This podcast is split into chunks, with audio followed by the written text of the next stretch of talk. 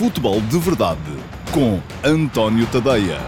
Então, olá, muito bom dia a todos e sejam bem-vindos à edição de quarta-feira, dia 7 de julho de 2021 do Futebol de Verdade, edição 401. Hoje já em direto, ao contrário de ontem. Ontem estive aqui, mas sob o formato gravado. Portanto, hoje já estou em direto e estarei aqui com certeza disponível para dialogar convosco, à medida que os vossos comentários forem surgindo à edição de hoje do Futebol de Verdade, que é uma edição que vai olhar, sobretudo, para as meias finais do Campeonato da Europa de Futebol. Já tivemos uma ontem, a Itália eliminou a Espanha. Eu tinha vaticinado isso mesmo, mais uma, Josias, está a ver, hein?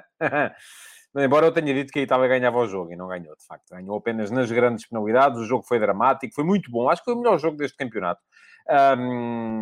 Rivalizando, se calhar, com o Espanha-Croácia, mas com uma nuance. Este foi, eventualmente, menos espetacular, mas com duas equipas mais competentes. A Croácia teve períodos de grande incompetência. O outro foi mais emocionante, eventualmente, embora este também tenha levado a emoção até ao final, até mesmo ao fim, àquele penalti convertido de forma magistral por Jorginho. E, atenção, ali naquela altura acaba por ser...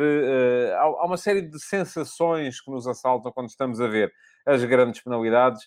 Uma delas, com certeza, quase todos de nós, quando vimos Morata avançar para a marca dos 11 metros, dissemos ai, ai, ai, porque, enfim, parece que estava escrito já o guião, não é? Aquela coisa de Morata vai marcar o penalti e falha, e, portanto, isto acabou por ser um campeonato da Europa tipo montanha-russa para Álvaro Morata, com aquele início a falhar golos, penaltis, ameaças que lhe foram feitas.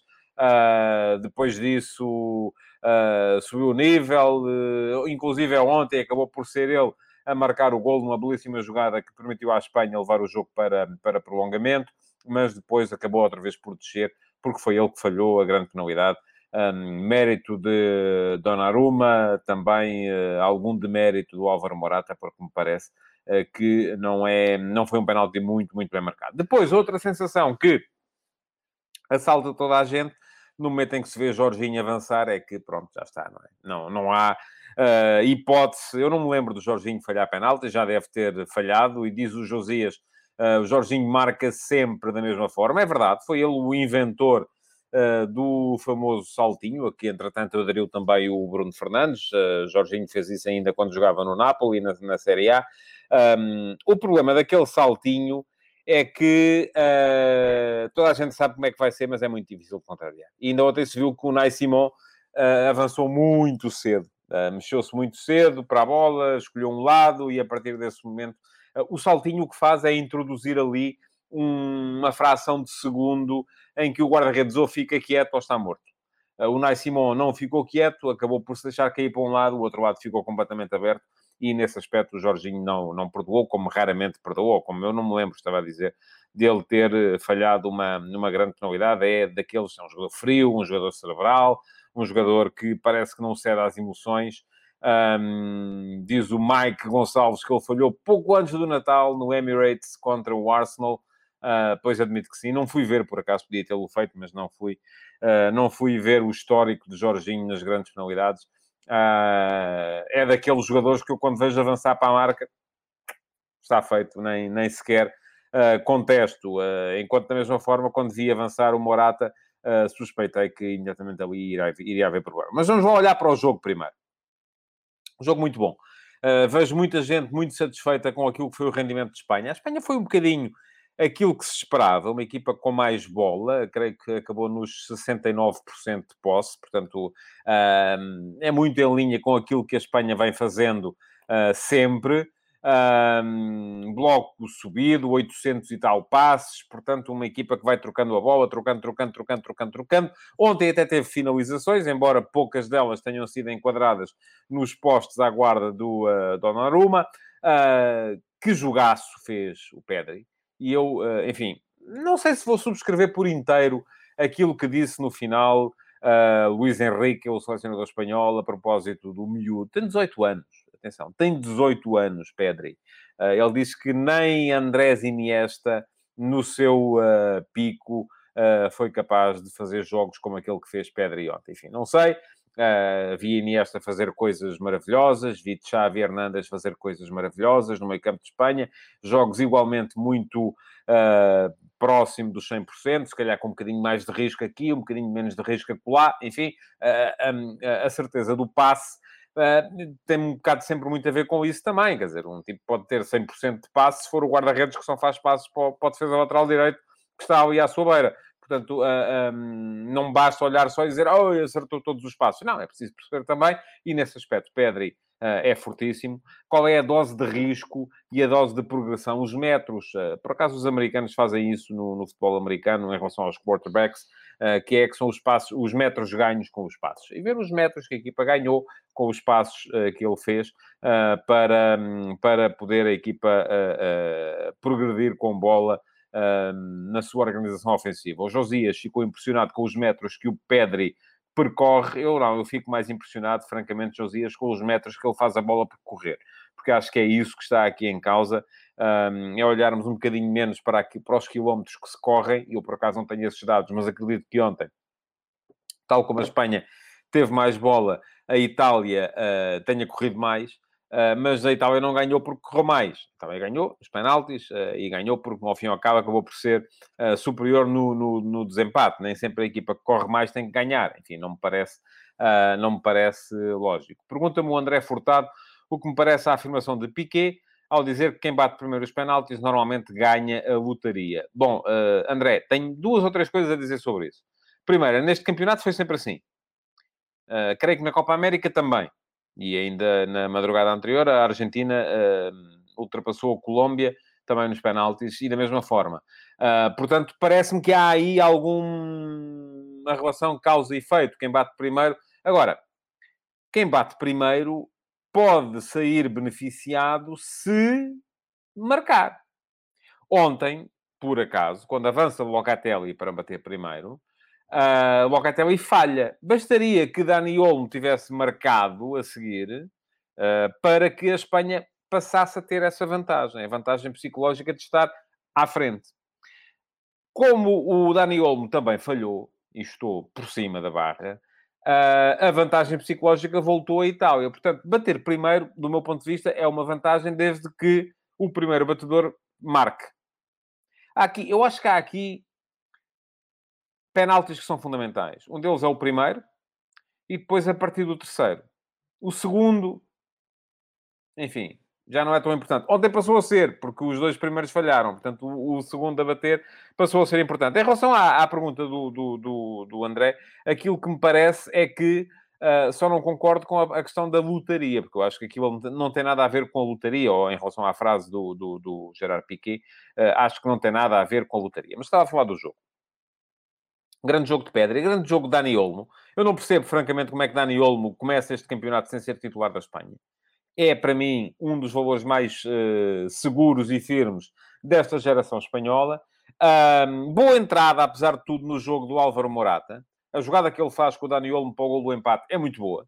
A finalização é magistral.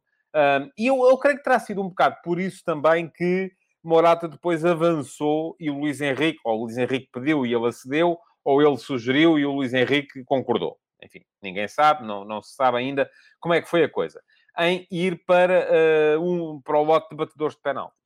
A Espanha tinha 11 jogadores em campo e pode parecer a muita gente, eu já vi aqui um comentário há bocado, um bocadinho irresponsável colocar a bater uma grande penalidade um jogador como Morata, que passou por este europeu como quem está numa montanha russa. Ora está muito lá em cima, ora está muito cá em baixo. Aqui a questão é... Morata estava confiante. Tinha feito um golo, um belíssimo golo, com uma belíssima finalização. Não se terá negado ou terá ele próprio sugerido avançar. E na cabeça do treinador, e eu defendo aqui a posição do Luis Enrique, hein? Na cabeça do treinador não está claro que ele vai falhar. Aquilo que está claramente é, se ele marca, está definitivamente recuperado e vamos ter Morata em grande na final. E esta Espanha precisa de Morata em grande. Porque eu acho que aquilo que falhou na Espanha neste campeonato, subscrevo tudo aquilo que se tem dito. Eu já disse aqui várias vezes, não sou grande fã do ponto de vista estético deste futebol da Espanha. À noite torna-se mais fácil, mas ao final da tarde, com o pôr do sol, aquela luz mais baixa, a mim dá-me um bocadinho de sono, aqueles jogos ao final da tarde da Espanha. Mas à noite já se torna mais fácil, curiosamente, e não durmo cestas, mas torna-se mais fácil. Agora, aquilo que terá falhado na Espanha, e para a Espanha, a ideia de chegar à final para poder ganhá-la, seja contra a Inglaterra, seja contra a Dinamarca, aquilo de que a Espanha mais precisava era de um finalizador em grande. E então a recuperação mental e psicológica de Álvaro Morata era fundamental. Houve ali um bocadinho de gambling. Houve ali um bocadinho de gambling por parte do Luis Enrique. Naquela base de, ok, vamos recuperá-lo. Se ele marca, vou ter Morata para a final. Se ele falha, se calhar nem eu vou estar na final. E acabou por ser isso que aconteceu. E quando há gambling, quando há risco, é isto que acontece, não é? Ou se ganha ou se perde. No caso, o Luis Enrique perdeu. Nota para a opção da equipa espanhola em termos de sistema de não jogar com um ponta de lança claramente marcado, porque não jogaram ontem nem o Morata, nem o Gerard Moreno de início. A equipa apareceu com a surpresa que foi o Oyarzabal, formando trio de ataque com o Dani Olmo e com o Ferran Torres. Enfim, os três muito, muito móveis. Mas aquilo que... eu acho que isso nem sequer foi fundamental na forma como o jogo foi decorrendo. Porquê? Porque tivemos uma primeira parte dividida, tivemos uma segunda parte, conforme dizia o Paulo Neves, com mais Espanha, mas a Itália nunca quis estar por cima no jogo. A Itália foi fiel à sua ideia de jogo, que é uma ideia de transição, sobretudo transição rápida. Acho que a Itália nunca quis contestar um maior domínio da posse por parte da Espanha. A ideia que a Itália tinha, claramente, era de deixar a Espanha ficar com a bola e depois surpreendê-la. A ideia era essa, a ideia foi cumprida. O meio-campo da Itália funciona assim. Jorginho, Verratti, Barella... três jogadores que são muito fortes em transição ofensiva, depois também com a introdução do Chiesa, grande jogo também do Insigne ontem, até sair do meu ponto de vista, e do Immobile, que funciona melhor como equipa mais em ataque rápido e em contra-ataque do que como equipa em ataque posicional, e portanto a Itália nunca quis fazer a coisa de outra maneira. A Itália estava confortável no jogo. É verdade que a Espanha teve muita finalização, mas a Espanha já tem sido isso. Muita finalização, pouco acerto. Portanto, acho que a Itália estava confortável com a ideia de deixar a Espanha ter mais finalização. E o primeiro golo do jogo sai mesmo, num pontapé magistral, do Federico Chiesa, que entrou no 11. Depois, sim, a Espanha forçou. E esteve muito forte naquela ponta final. O André Furtado diz que Mancini arriscou muito ao recuar tanto após a Itália ter feito o gol. Eu acho que ele não recuou, André. Eu acho que foi o jogo que levou a equipa da Itália para trás. Os jornais italianos, está aí a Gazzetta dello Sport, que é aquele que eu leio regularmente, tem um dado curioso, que eu tenho que ir aqui recuperar, porque não sei dizer de cor, porque a seguir aos jogos publicam sempre a altura média do bloco. De cada equipa. Portanto, quando digo altura média do bloco, é ver onde é que o bloco está, ou qual é que é o centro da equipa. É um dado ao qual eu acho piada, porque muitas vezes dizemos que as equipas estão muito à frente no campo, ou muito atrás no campo, e não há nada como, de facto, ter isto quantificado. E, atenção, já estou quase lá.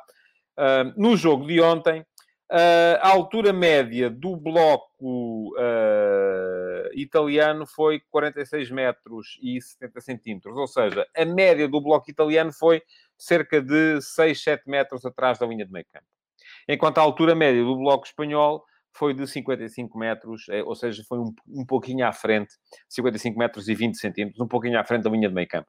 Isto quer dizer o quê? Que, de facto, a Itália não jogou assim tão atrás quanto isso. Portanto, não há... Agora, o que houve foi a Espanha, que foi capaz de meter, a partir de determinada altura, mais capacidade de penetração, mais jogo interior, que foi isso que sempre foi falhando na Espanha. Aliás, se olharmos para aquilo que foi a Espanha durante o campeonato, foi sempre um jogo muito aberto, com extremos bem abertos. Ontem não foi bem assim. Ontem houve uma maior aposta no corredor central. E o gol sai, precisamente, de uma combinação magistral pelo corredor central, Morata, Dani Olmo, Morata, golo. Porque esta ideia de ter muita largura no jogo não só não é fantástica do ponto de vista ofensivo, sobretudo se não tivermos um ponta de lança, um Mário Jardel, por exemplo, como também depois do ponto de vista defensivo implica maiores problemas no momento da reação à perda, porque a equipa está muito espraiada no campo. A Itália não foi capaz de aguentar essa ponta final da Espanha, melhorou com as substituições, a Itália, depois, a partir de determinada altura, com as entradas que o Mancini promoveu, a equipa renovou a energia, melhorou, foi capaz de... Enfim, ainda esteve por baixo na primeira parte do prolongamento, mas já esteve por cima na segunda. E depois eu acho que a Itália teve uma coisa que a Espanha não teve, que foi liderança em campo.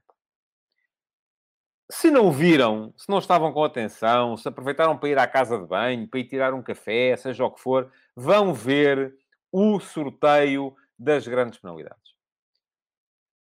Vão ver o comportamento de Chiellini e o comportamento de Jordi Alba. E podem dizer assim, mas o Jordi Alba sim, estava concentrado, estava ali, sabia a responsabilidade do momento. Chiellini, enfim, é um veterano, é um jogador que já tem muitos quilómetros em fases finais. Esteve o tempo todo na brincadeira. E aquilo, para mim, é uma forma... Porque eu calculo que ele depois, com os companheiros, tenha sido igual. Aliás, eu ontem, num programa que estava a ver, inclusive houve que eu lembrasse a liderança, por exemplo, de Cristiano Ronaldo no Europeu 2016, antes do desempate nas grandes penalidades contra a Polónia. Aquela conversa com João Moutinho do anda bater, tu bates bem. Porque naquela altura... Muitas vezes os jogadores ficam... Enfim, eu não quero sequer imaginar, porque nunca lá estive, o que é que se sente no momento em que tem que se bater um penalti decisivo numa meia-final de um Campeonato da Europa. Se for numa final, é pior ainda. Aquilo, o chão deve fugir-nos debaixo dos pés. E muitas vezes é preciso haver alguém dentro do campo que seja líder e que seja capaz de... confortar quem precisa de ser confortado, reforçar a confiança de quem precisa de confiança reforçada, desdramatizar de quem tem tendência para dramatizar. Enfim, portanto, e aí Chiellini dá-me toda a confiança. A Itália teve um líder em campo. A Espanha não sei se teve. Se calhar foi isso que faltou para Morata, ou para tomar uma melhor decisão relativamente a Morata, ou para reforçar a confiança de Morata e fazer-lhe ver... Enfim, agora não duvido que depois do caldo entornado, que toda a gente seja capaz de desdramatizar e dizer, não, mas o Álvaro fez um bom jogo quando entrou, sim, marcou um belíssimo golo, se não fosse o golo dele, a equipa nem ali tinha chegado. Pronto, ok, mas agora está, depois da casa roubada, mete essas trancas à porta. O importante é ter a capacidade para liderar antes, ter a capacidade para perceber antes, e aqui, atenção, o papel do capitão é muito importante. Não é só o treinador. Não é só o treinador que tem que chegar lá e fazer a lista dos 5 e entregar ao guarda-redes o lado por onde os adversários costumam bater. Não. Aqui tem que haver também grupo. E eu acho que a Itália, nesse aspecto, teve melhor grupo do que a Espanha. O que não implica, atenção, e estou perfeitamente de acordo com aqueles que dizem que a Espanha está a montar aqui uma super equipa. Está. Acredito muito nesta geração de jogadores espanhóis, como acredito muito nesta geração de jogadores italianos, que são também, exceção feita aos dois centrais, são também todos eles, ou na generalidade, muito, muito jovens, mas não implica que a Espanha não esteja aqui a montar uma equipa extraordinária, que acho que está. Tem que resolver, diz o João Correia, tinha dado jeito ao Sérgio Ramos. Pois era, mas era preciso o Sérgio Ramos a jogar, coisa que ele não tem feito ultimamente, não é? E não sei, quer dizer, não conheço suficientemente a personalidade do Sérgio Ramos para perceber se vai ser assim ou não. O Paulo Neves está muito confiante, eu sei que está, Paulo, na Espanha para o próximo Mundial. Vamos ver, acho que falta resolver a questão da finalização. Esta equipa de Espanha, com um bocadinho mais de punch na frente, com um bocadinho mais de capacidade para fazer mal, pode de facto vir a ser muito, muito forte. Ora bem, a capacidade para fazer mal, que é uma coisa fundamental no futebol de alta competição, vai ser, com certeza, um dos fatores a ter em conta hoje, quando a Inglaterra e a Dinamarca entrarem em campo, para definir o nome do segundo finalista. Neste momento, este jogo joga-se numa série de níveis, numa série de patamares. Há o futebol em si. E se olharmos para o futebol em si, olhamos para os 11 possíveis da Inglaterra. Enfim, não se percebe ainda se joga Bukayo Saka ou se joga Jadon Sancho. Creio que não jogará Phil Foden. Se joga Mason Mount ou se joga Jack Grealish. Acredito que o Gareth Southgate acaba por optar por Saka e por Mount e manter mais ou menos o 11, que tem sido o 11 mais básico da equipa de Inglaterra. Do outro lado, enfim, é a dúvida entre Dolberg, que tem feito golos, ou Poulsen, que é um jogador que dá à equipa mais profundidade, mais capacidade para subir no campo. Dolberg é um jogador diferente, um ponta de lança mais fino, enfim... Uma coisa é essa, é as equipas que estão em campo. Mas joga quem jogar, eu creio que todos olhamos para aquilo e dizemos assim, a Inglaterra é mais forte.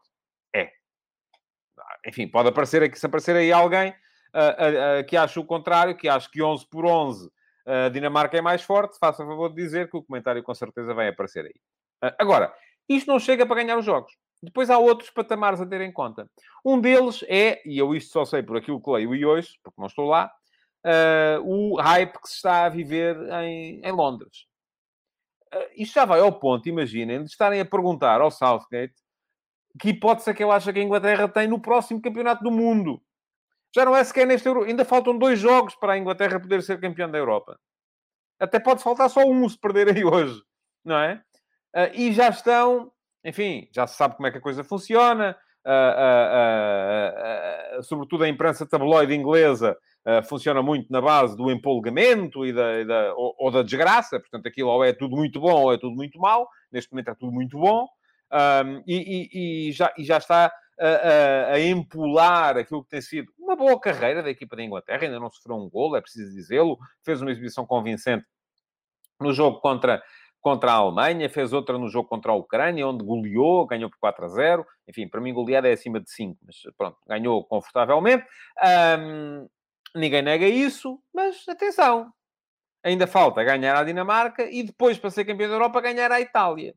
A Inglaterra, desde que foi campeão do mundo em 66, esteve em 5 meias finais, perdeu-as todas.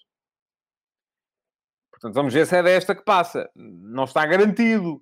E, no entanto, este hype é uma coisa que pode funcionar contra a equipa de Inglaterra.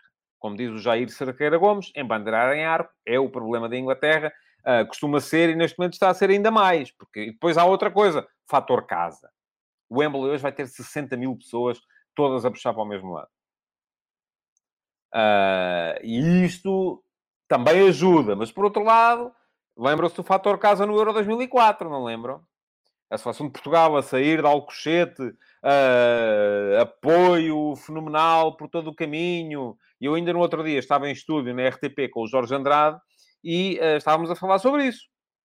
O que é que isto significa para uma equipa, por um lado, a vontade de corresponder ao apoio massivo da população, por outro lado, também é a mesma questão dos penaltis. Aquilo naquela altura parece que foge o chão debaixo dos pés. E se nós falhamos?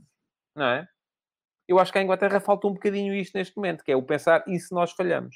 E aquilo que eu admito é que dentro da equipa isso seja ainda um cenário posto em cima da mesa. Porque nos adeptos não é, na imprensa não é, portanto, está toda a gente já a pensar, ok, este está a ganho, é aqui em Wembley. Eu lembro outra coisa, em outubro, na Liga das Nações, a Dinamarca foi jogar a Wembley com a Inglaterra e ganhou 1-0. Não foi há muito tempo. Foi há 9 meses. Ganhou. E depois empataram 0-0 em Copenhaga. Portanto, a coisa não é... Bom, outro patamar. Terceiro patamar. Que é o patamar... que é agora ver a questão do outro lado. O extraordinário, incrível espírito de grupo que se criou na equipa da Dinamarca depois do colapso cardíaco de Eriksen no primeiro jogo. Se há seleção que esteja neste campeonato como equipa e em que a equipa vale mais do que a soma das partes, é a Dinamarca. Aqueles jogadores estão unidos por um sentimento de irmandade que, sim, ajuda. É mais um patamar. Se calhar vale tanto como vale o fator casa a favor da Inglaterra. Uma coisa anula a outra. Mais um patamar, que é a simpatia externa que esta equipa da Dinamarca cria. Há alguém aí que depois de ter acontecido o que aconteceu com o Eriksen, não tenha vibrado com a forma como a Dinamarca superou a fase de grupos.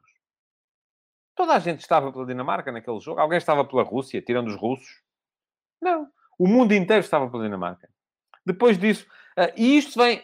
Podem dizer assim, ok, mas isso é irrelevante, porque quem vai estar no estádio são ingleses, certo? Agora, a questão é que isto joga-se também um bocadinho no domínio do subconsciente. E é muito difícil, seja a que equipa for, abstrair-se dessa questão, da questão emocional, e ter a capacidade para fazer mal a esta equipa da Dinamarca. Porque é isso que está em causa. É o famoso killing instinct, de que falava Bobby Robson em tempos. Aqui, para ganhar a este nível, o que é preciso é ter a capacidade, não é de ser melhor, é de matar o adversário. Instinto assassino, killing instinct. Atenção, isto não tem que ser visto de forma negativa. É importante, no desporto de alta competição, ser absolutamente inflexível, ser absolutamente capaz de colocar para trás das costas o capital de simpatia que o adversário cria para poder ser melhor do que ele. E todos estes fatores vão contribuir para, se calhar, equilibrar um bocadinho mais as coisas. Eu vou comentar o jogo logo à tarde, logo à noite, aliás, é às 8, na RTP. A meia-final de hoje passa na RTP 1.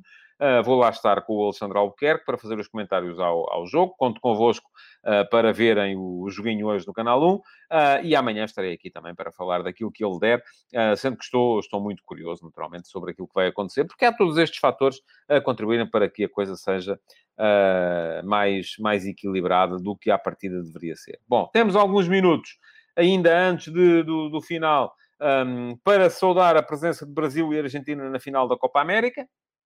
Noite de sábado para domingo, 1 da manhã, se não tiver nada que fazer, vai ser com certeza um grande jogo. A hora não é muito boa, não, lamento, mas é a final com que todos os sul-americanos, ou os maiores adeptos do futebol sul-americano, sonham, porque de um lado está Neymar, que está a fazer uma Copa América fantástica, a parceria com Paquetá está a sair muito, muito bem.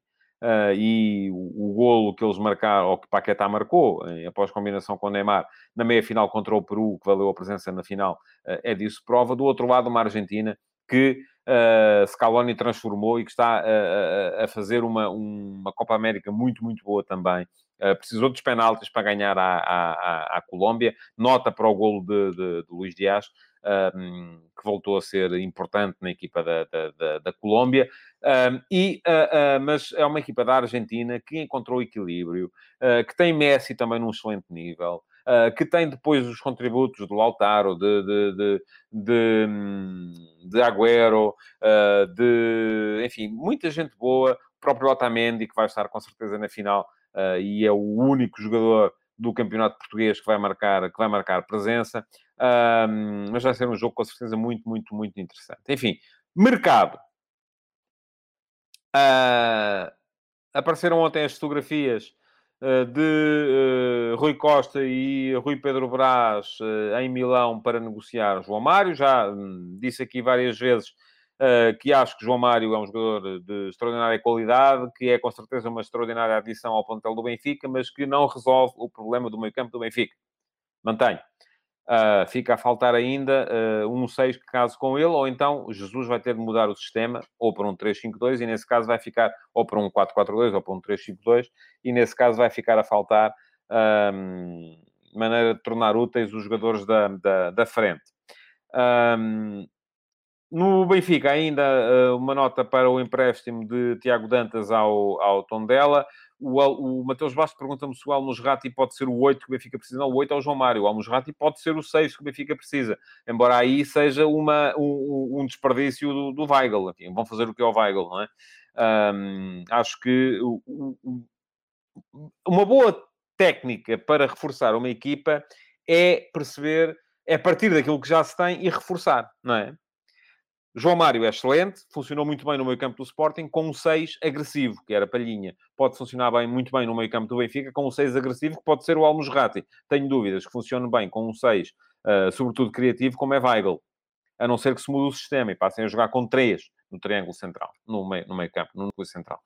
E aí, enfim, alguém vai ter que saltar da frente. Não dá depois para jogar porque se jogarem três na frente, só sobram dois, três no meio campo, só sobram dois para a frente. E aí não dá para jogar, por exemplo, com Rafa, Everton e um ponta de lança. Um dos dois vai ter que saltar. Se alguém ficar a contar vender alguém à frente, é possível. Agora não sei. Isto só se vai definir lá mais para a frente. Tiago Dantas vai para o Tondela, curiosidade, enfim... houve muito hype também à volta de Tiago Dantas, porque o Bayern o quis por lá, mas a verdade é que ele também nunca foi... chegou a jogar, chegou a ser campeão na Alemanha, pronto, verdade, mas nunca foi uma aposta no Bayern, andou quase sempre na equipa B. Agora, no Tondela, eu creio que, apesar de tudo, a Primeira Liga de Portugal é um patamar acima, ou dois ou três, da Regional Liga alemã, que era onde jogava a segunda equipa do Bayern. Portanto, curiosidade de ver, e agora sim acho que se vai perceber o que é que a equipa vai, o que é que o Tiago Dantas vai valer. Quanto ao Sporting, saíram mais notícias relativamente ao negócio por Ruben Vinagre. Parece que está mesmo tudo maluco, conforme eu dizia aqui ontem, que o Ruben Vinagre vai mesmo ser avaliado em 20 milhões de euros. Eu não sei como é que o Famalicão não ganhou a Liga dos Campeões, mas pronto, porque ainda por cima tinha lá o Ugarte, que vale outro tanto. Portanto, isto aqui é uma equipa que, a gente se for a pôr nos pratos da balança, de um lado, aquilo que vale, por exemplo, a equipa do Real Madrid, e do outro, o Famalicão era capaz de valer mais. Agora, parece que parte deste dinheiro, ou que a compra obrigatória ao Wolverhampton, depende de objetivos. Pronto, número de jogos que o Vinagre venha a fazer no Sporting.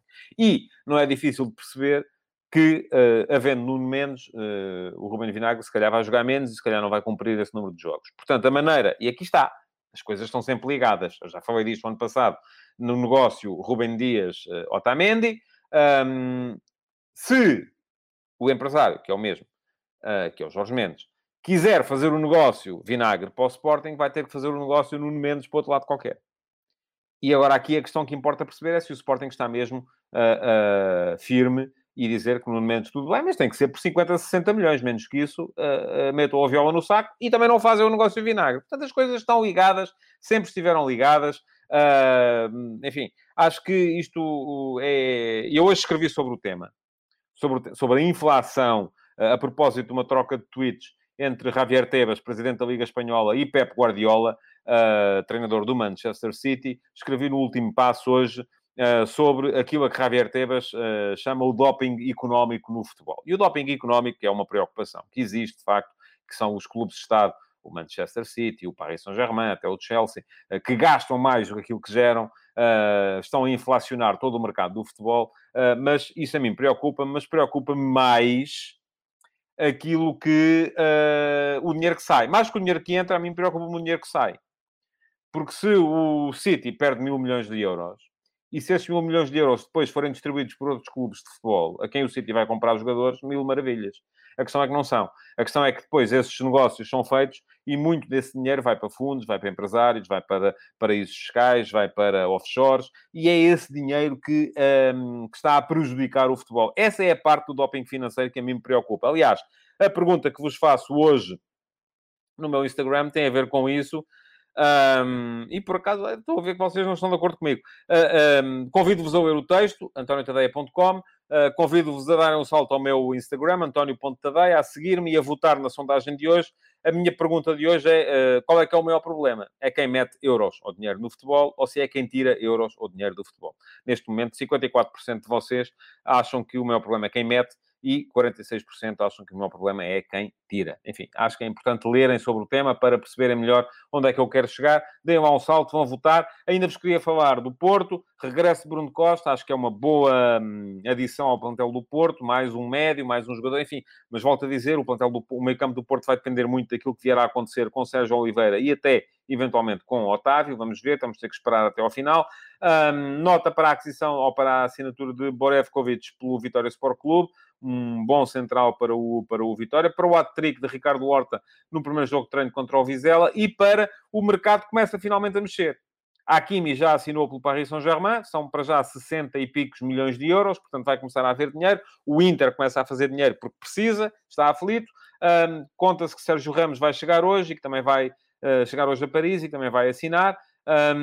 Portanto, é o Paris Saint-Germain já a começar a mexer. Aí está o tal doping, o tal dinheiro que está a entrar no futebol. Vamos ver agora para onde é que vão os tais 60 milhões. Se é para o Inter acertar as suas contas ou se é para o Sr. Zhang, proprietário do Inter, acertar as contas dele. Isso é que é um bocadinho mais dramático, se for assim. Bom, está a chegar ao fim o Futebol de Verdade de hoje. Queria lembrar-vos que podem comentar, partilhar, deixar o vosso like, assinar o podcast do Futebol de Verdade, seguir-me nas outras redes sociais, porque há sempre conteúdos novos e diferenciados, e agradecer-vos por terem estado aí, esperando que voltem amanhã para mais uma edição, a penúltima, antes das férias. Muito obrigado, então, e até amanhã. Futebol de Verdade, em direto de segunda a sexta-feira, às 12h30.